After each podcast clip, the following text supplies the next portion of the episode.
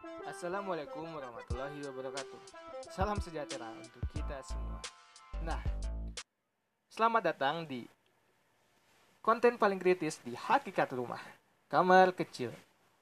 Pada episode pertama Kamar Kecil kali ini, kita akan mendiskusikan suatu isu yang sebagian besar dari kita mungkin luput dengan isu ini. Mungkin kita sering melihat iklannya di TV atau di sosial media, tapi kita tidak peduli dan sebenarnya isu ini adalah isu yang penting untuk kita diskusikan dan kita dalami secara bersama-sama. Nah, pada episode pertama Kamar Kecil kali ini kita akan berdiskusi dengan salah satu pemudi yang luar biasa hebat yang belakangan ini tengah membuat dan tengah gencar mengkampanyekan tentang menolak galon sekali pakai. Nah, sebelum kita lanjut ke diskusinya, Inilah teman diskusi kita pada episode kali ini.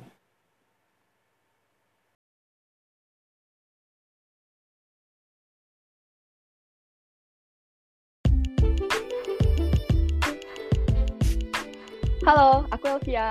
Aku adalah salah satu pencetus petisi tolak galon sekali pakai. Ya, apa kabar Elvia? Baik. Ya, oke. Okay sebenarnya banyak hal yang pengen gue tanyain ke lu nih. Nah, kita yang pertama kali pengen gue tanyain nih sebelum kita lanjut ke panjang lebar tentang diskusinya adalah apa sih yang bikin lo kepikiran untuk bikin petisi ini? Apa ya yang bikin gue kepikiran? Sebenarnya banyak sih. Yang pertama, hmm. satu, masalah plastik ini tuh udah menjadi kekhawatiran kita dari lama banget kayak botol plastik, kresek. Lalu sekarang ditambah lagi dengan produksi galon sekali pakai ini.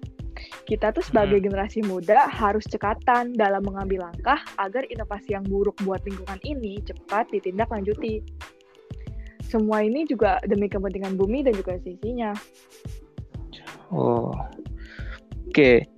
Nah, boleh diceritain nggak apa aja sih yang udah lo lakuin sejauh ini uh, mengenai petisi yang lu bikin dan tindakan-tindakan apa aja sih yang udah lu bikin gitu.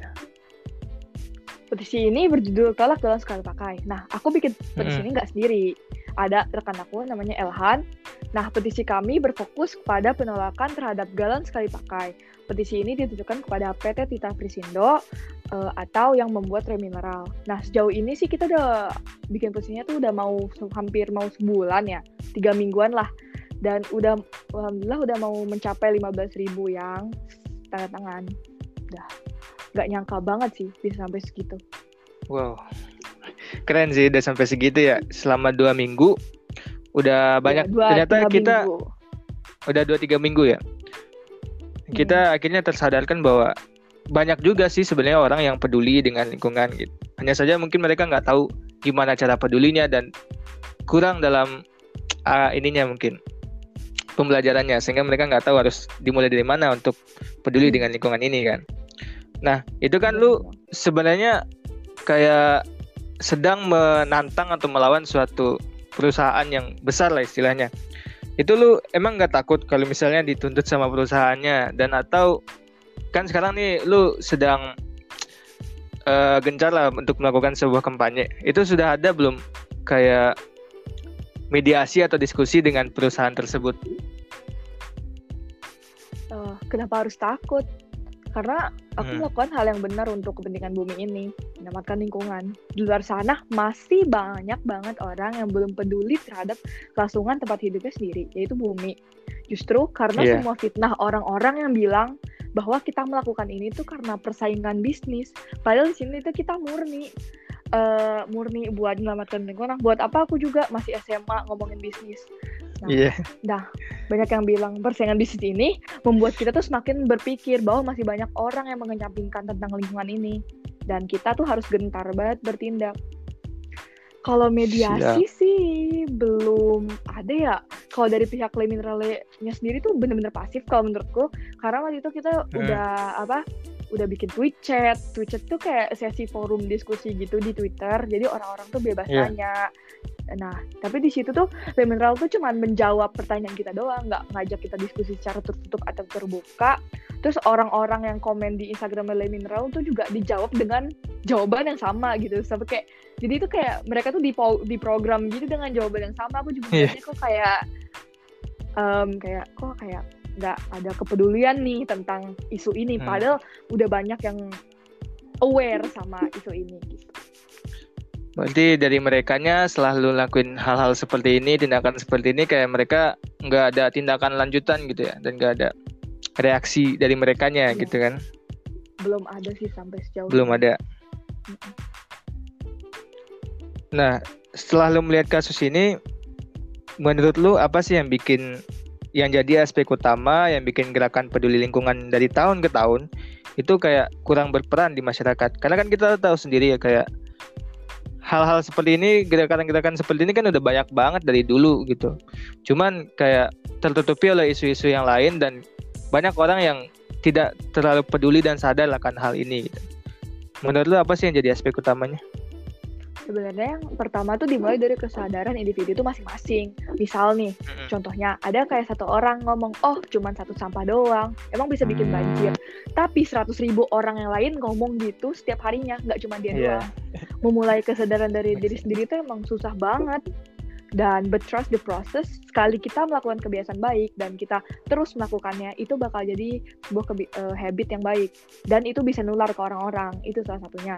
Yang kedua terus kurangnya spread awareness dan juga educate people.